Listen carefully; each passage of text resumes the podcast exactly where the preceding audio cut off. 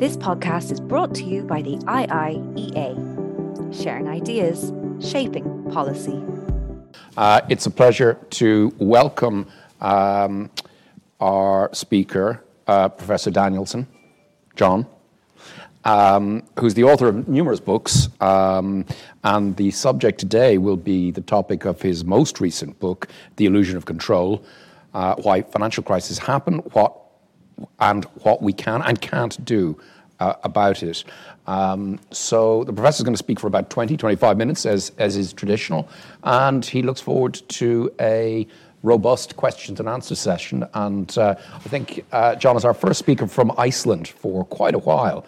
So I think there's some comparisons between the financial crisis that we had in 08 and Iceland and the outcomes and how they were dealt with. So maybe that's another topic we could delve into during the Q&A. You're very welcome. Floor is yours. Thank you so much for having me on. I realized last week how similar Ireland is to Iceland. When this event was put up on Wednesday, that is five days before, that's when the announcement is made, five days before the event. That's exactly how you would do it in Iceland. If you don't put up an event in London three months in advance, everybody panics and feels dissed. So you really have to. So I like, I like that. But of course, every time I go home to Iceland, I find it a bit disconcerting how late they plan everything. But, but I sort of felt like home a little bit. But I have to say, it is so delightful to be in a country with sane, sane politics, good economic performance, and in the EU. And I think these three things are certainly correlated. And as I was on the plane yesterday, it got delayed by a drone for by a couple of hours, so I had a bit extra time. I'm, I was thinking about the relative performance of these two countries. And if you go back to the first year after your independence, you can see that what I find fascinating is that Ireland is sitting between Venezuela and Argentina in terms of GDP per capita. By the way, if you want the slides, I'll, be happy to give them to you afterwards, or the organizers will make them available to you. If you go back to the year I was born, Ireland has done it worse, been sliding backwards, was now behind both Argentina and Venezuela, and then by the latest numbers I have, is number six in the world.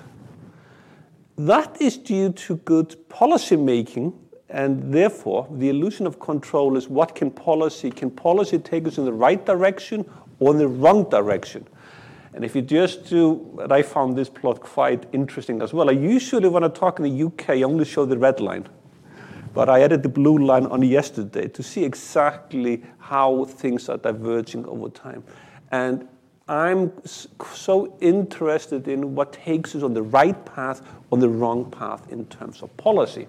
However, let's get on to closer to the topic of today, and just to connect this to the latest crisis, the Silicon Valley Bank in the United States and Credit Suisse should not have failed. We were promised by the financial authorities everything is under control. I like quotes from the leaders of the financial system since I collect them and a few years later you can see how accurate the quotes are in that environment. I like this one from Mark. Over the past decade, G20 financial reforms have fixed the fault lines that caused the global financial crisis. If they had fixed it, neither Silicon Valley or Credit Suisse, they would both be alive today. And I think for me, this is a nice way to frame the topic, The Illusion of Control, which is the book we are just discussing today, which is when we try to enact financial policy, what works and what doesn't work. And I was lucky with the timing.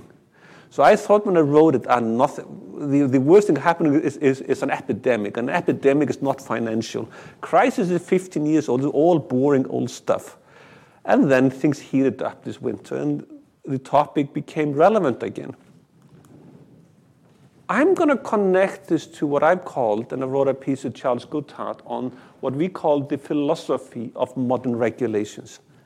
And for those of you not in the financial regulation world, this might be a bit surprising to you, but this is how a central, the ECB thinks about regulation. All important risk is properly identified and measured. It is used by the banks and by the authorities to determine the appropriate level of risk. You need more risk, not more growth. Ah, reduce capital requirements like we did in March 2020. Uh, there's things are heating up too much, crank up capital requirements like we should have done before 2008. Just like the, the, the thermostat in the risk manager's office keeps the office temperature at a steady 21 degrees. You can tune up the AC or turn on the heat.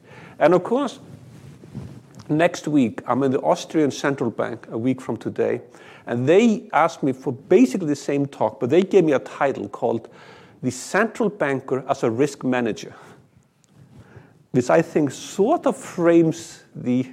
I'm not, I'm, sure, I'm not sure if the deputy governor who is chairing my event will like the talk, but I'll find out next week. In this, accurate measurements of risk are essential for the philosophy of modern regulation, delivering. And that takes me to what we call the trilemma of financial policy. Trilemma is a situation where you have to make difficult choices between three alternatives. In the UK, this is often called cakeism after a illustrious former Prime Minister Boris Johnson. The economy should grow, in basically, usually growth is a dirty word, so therefore it's better to say sh- we should have recessions. It means the same thing, but the second one is politically more palatable. Inflation should be at its target, 2%, and financial stability high. Now, this question, this trilemma has become quite controversial recently. Christine Lagarde she made the effort to say a couple of months ago there is no trade off between price stability and financial stability. Now, do we believe that? In the past, for the past 15 years, it appeared to be so. All objectives, growth, inflation, and stability, were in sync. QE, easy money, fueled growth, inflation behaved, stayed at 2%, and financial stability appeared high. However, the easy monetary policy also made the financial system dependent on low interest rates. And that's exactly what we are discovering is all the sub submarine or hidden problems that emerge when rates rise. Therefore, the way the policy authorities did it, if you want to be slightly more crude, it's a bet that low inflation and low interest rates will last forever. Because otherwise, all the countries and all the firms dependent on low risk are in for the shock of their lives. And the problem is that if you connect it to someone who drinks too much, the longer you drink too much, the harder it is to get off it. And that's exactly the situation here. My contention is that along the way, systemic risk, meaning the chance of a major financial crisis causing a recession like we had in Iceland and in Ireland 15 years ago, increased. Now, that is not supposed to be the problem because the regulations were on a macro pru, which is designed to prevent a systemic collapse, that was supposed to contain that risk. Now, why then to my, in my mind, does this financial policy cakeism not work? Well, first of all, in the long run, a policy of high growth, no recessions, which means cheap money and cheap loans, we have to always connect it to what you do to get there, is inflationary and erodes financial stability.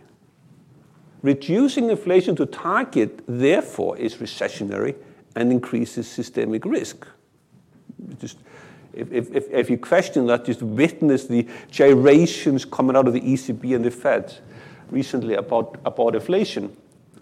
Fi high financial stability needs capital, and we have to keep in mind that if you make banks safer, the first thing to be hit is loans to small and medium sized enterprises, SMEs.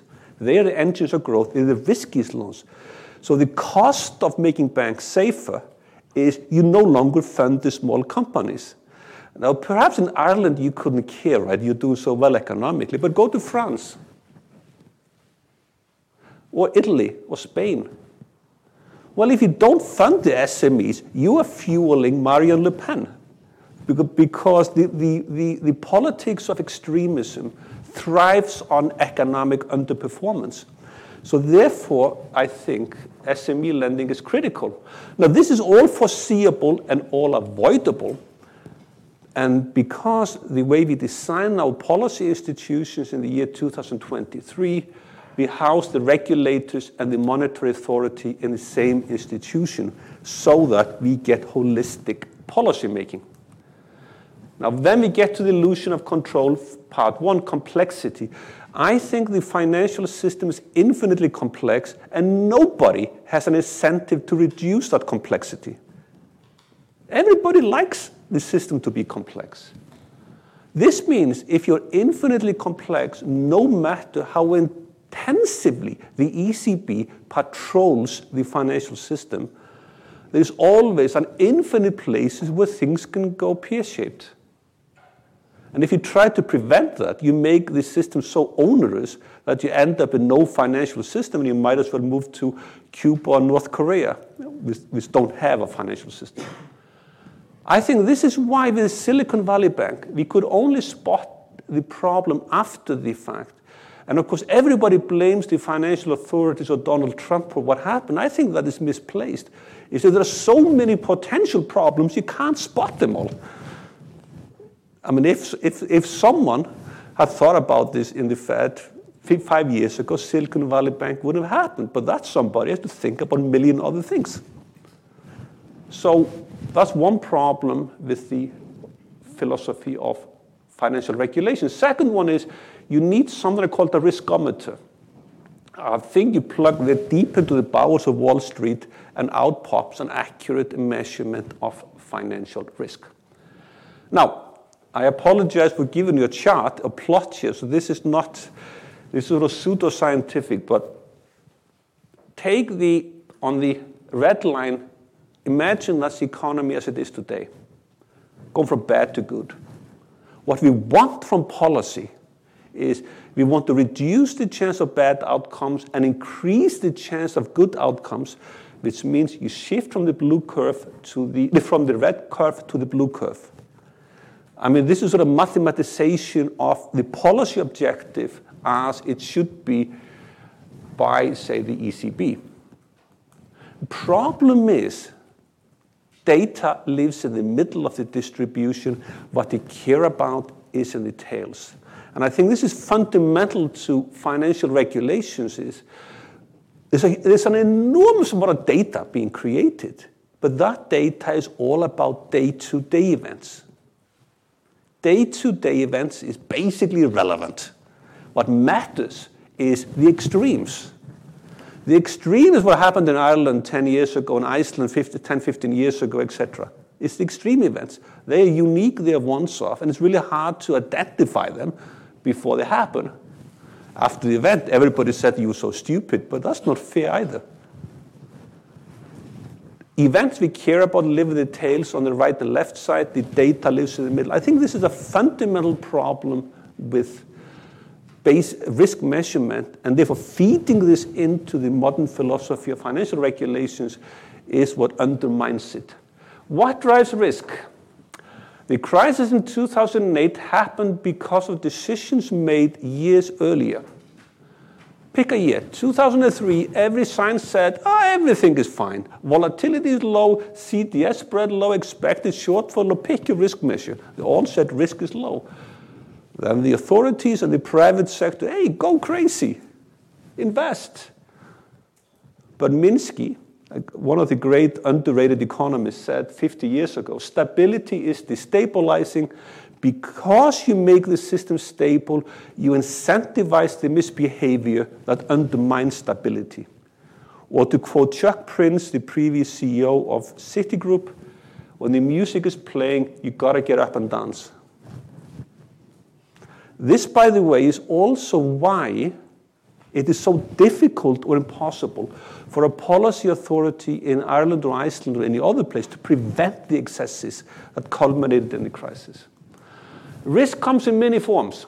suppose this afternoon the US stock market plummets by 200 billion. Nobody cares. In 2008, potential and not even realized losses of $200 billion in, and oh my God, the world almost came to an end, a global crisis ensued. Same magnitude loss in one domain tanks the global economy, in another domain is brushed off. The risk we know, we prepare for. In the language of, language of Donald Trump, known unknowns. The unknown, unknown risk is the most damaging, but we don't know by definition what is the unknown, unknown risk. That's what lives in the tails. But the risk we measure is the middle, the known, unknown risk. And the driver of extreme risk, extreme outcomes, to my mind, is always politics. 2008 crisis, Italy, Brexit, Trump, Ukraine, Taiwan, Venezuela, real estate, inflation, all political at its core. Political allows the crisis to emerge. Pol politics prevents solutions. The reason we can't deal with environment today, politics. Demographic control, politics. Now then, now if you ask the, if you put this to the ECB, it, it becomes a bit interesting the, the Central Bank of Ireland or the ECB cannot regulate the politicians. That's undemocratic. Uh, undemocratic. But if politics drives bad or good outcomes, and if the objective of policy is to control good and bad outcomes, doesn't that limit the scope of the policy authority to deal with the most important things in its domain? In a, democ- in a democratic society, certainly. And in a dictatorship, you would have to, have to put a dictator in charge of the central bank. It's not going to happen either. So, to, to wrap this up, the philosophy of financial regulations calls for buffers when things go wrong. More capital, more liquidity buffers. These are calibrated by risk measurements. That's why the risk measurements are so important the way we determine how much capital a bank has and how much liquidity it has is determined by these risk measurements. Problem is, buffers that protect you against all shocks are so large that they, they will be, in effect, you can't protect against all shocks. I want to instead to work with shock absorption. Now, I think the financial system is enormously good at absorbing shocks. So if you think about policy not as a buffer protective entity, but as a shock absorption entity, we end up in a better place. The higher the shock absorption capacity of the system, the better you can tailor financial services to the user, the lower the cost of regulation, you end up with a win win win, more growth, better deal for savers and investors, and more stability. Now, for anybody investing, the principle of this is called diversification. We don't hold one stock in a portfolio, we hold multiple assets in the portfolio. If one tanks, the others do well. So, why then, if the basic principle for diversification is different investments, why then do we regulate banks in the same way, making them more and more similar to each other, reducing diversification in the system? Now, how can you do that? Well, you can tailor financial regulations to the types of financial institutions inside of, instead of what we have now, one size fits all regulations, which mean, by the way, very high fixed costs and increasing returns to scale. The bigger a bank becomes, the cheaper it is to comply. So, therefore, you design the regulatory system to make banks big and few which then increases systemic risk, which I find slightly perversive. Solution to that is to eliminate barriers to new entrants or reduce them, especially those with new business models. In the European Union, you cannot get a license to open a bank today. It's, against the policy of allowing new banks. In the UK, they said, no, they are crazy in, in Frankfurt. In, in London, we do, but they don't. If you talk to anybody trying to start a fintech in London, they found so many barriers that they all, everybody gives up. It's a thriving market, and, second, and licenses not being used in London, by the way.